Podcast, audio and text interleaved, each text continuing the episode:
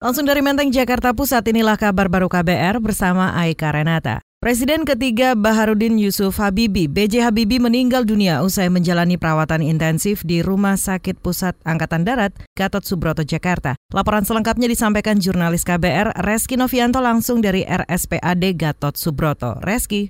Ya, Saudara Presiden RI ketiga B.J. Habibie, sore tadi pukul 18 lewat 5 menit tutup usia Habibie meninggal dunia di RSPAD Gatot Subroto dalam usia 83 tahun. Dalam kesempatan itu, uh, mengenakan kemeja putih didampingi dengan oleh Ibu Negara Iriana Widodo dan anak sulungnya Gibran Rakabuming, uh, Presiden Joko Widodo sempat menyampaikan rasa duka cita mendalamnya atas kepergian dari B.J. Habibie. Presiden sendiri berkata dirinya hadir di rumah sakit sekira lima menit setelah B.J. Habibie dinyatakan meninggal dunia oleh tim dokter kepresidenan. Presiden menyatakan kepergian B.J. Habibie untuk selama-lamanya merupakan duka bagi seluruh bangsa Indonesia.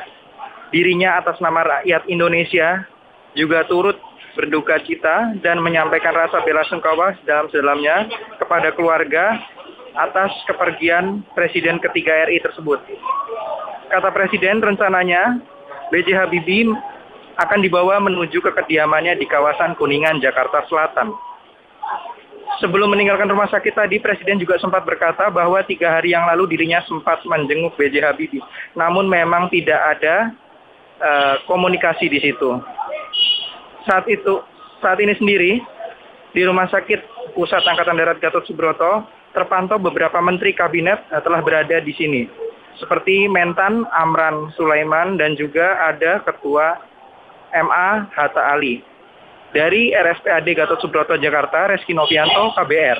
Baik, terima kasih Reski untuk laporan Anda. Kita beralih, Saudara Polri mempersilahkan tersangka penyebaran kabar bohong Veronica Koman untuk mengajukan pra-peradilan. Juru bicara Mabes Polri Dedi Prasetyo menyatakan upaya hukum pra-peradilan dapat dilakukan jika dalam penetapan tersangka dinilai janggal. Artinya bahwa di hukum inter sudah melakukan langkah-langkah seperti itu. Nah lagi itu penegakan hukum. Ada yang jauh yang lebih penting pada penegakan hukum terhadap terhadap dari VK. Dari VK itu sebagai basar saya sudah sampaikan. Justru kita yang akan melakukan penegakan hukum terhadap mulai aktor intelektual, mastermind sampai dengan mastermind lapangan itu yang terpenting.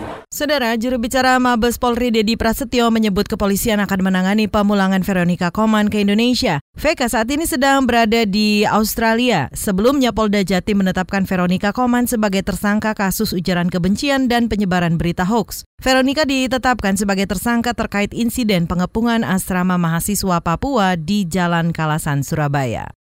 Kita beralih saudara pakar hukum tata negara, Juanda meminta masyarakat menolak rencana pembentukan Dewan Pengawas jika tujuannya untuk mengebiri KPK. Juanda menyatakan dalam konteks negara demokrasi dan hukum, ia setuju semua aktivitas lembaga harus mendapat pengawasan. Namun teknis pengawasan harus terlepas dari segala intervensi yang ingin melemahkan lembaga anti rasuah tersebut. Dalam konteks pengawasan ini, itu memang harus benar-benar dikaji secara profesional, ya tidak asal pengawasan, tetapi nanti adalah dalam konteks dia akan akan mengebiri atau mengontrol atau membuat KPK itu menjadi terbatas kemampuan dan fungsinya misalnya itu tidak tidak boleh. Pakar hukum tata negara Juanda menambahkan orang-orang yang ada di dalam dewan pengawas harus eh, seorang negarawan dan berintegritas. Sebelumnya saudara DPR RI menyepakati adanya revisi undang-undang KPK. Beberapa poin yang rencananya dibahas di antaranya pembentukan dewan pengawas KPK dan pembahasan wewenang penyadapan. Kita ke satu informasi terakhir saudara Partai Solidaritas Indonesia PSI masih mengkaji usulan Wakil Gubernur Wagub DKI Jakarta lebih dari satu. Ketua fraksi PSI DPRD DKI Jakarta Idris Ahmad menyatakan dari hasil kajian akan ada pembahasan tersendiri dan akan ada perubahan mekanisme di DPRD. Menurutnya saat ini usulan itu masih sebatas wacana karena tidak akan masuk dalam pembahasan tata tertib. Sebenarnya kami itu lagi masih analisis sih Mbak, peraturan hmm. itu membolehkan atau enggak. Pertama itu. Terus kalau peraturan yang membolehkan sebenarnya dasar kebutuhannya apa gitu. Hmm. Apakah memang akan mengoptimalkan kinerja dari pemerintah daerah atau enggak. Itu sih aja. Hmm. Paling pertimbangannya itu. Ketua fraksi PSI DPRD DKI Jakarta Idris Ahmad menyebut wakil gubernur akan dipilih oleh anggota DPRD dari partai-partai pengusung. Sebelumnya, Ketua DPRD DKI non-definitif Pantas Nenggolan menyatakan adanya usulan wakil gubernur DKI diisi lebih dari satu orang. Tujuannya mengoptimalkan kinerja Pemprov DKI Jakarta. Dan saudara demikian kabar baru dari kantor Berita Radio KBR, saya Aika Renata.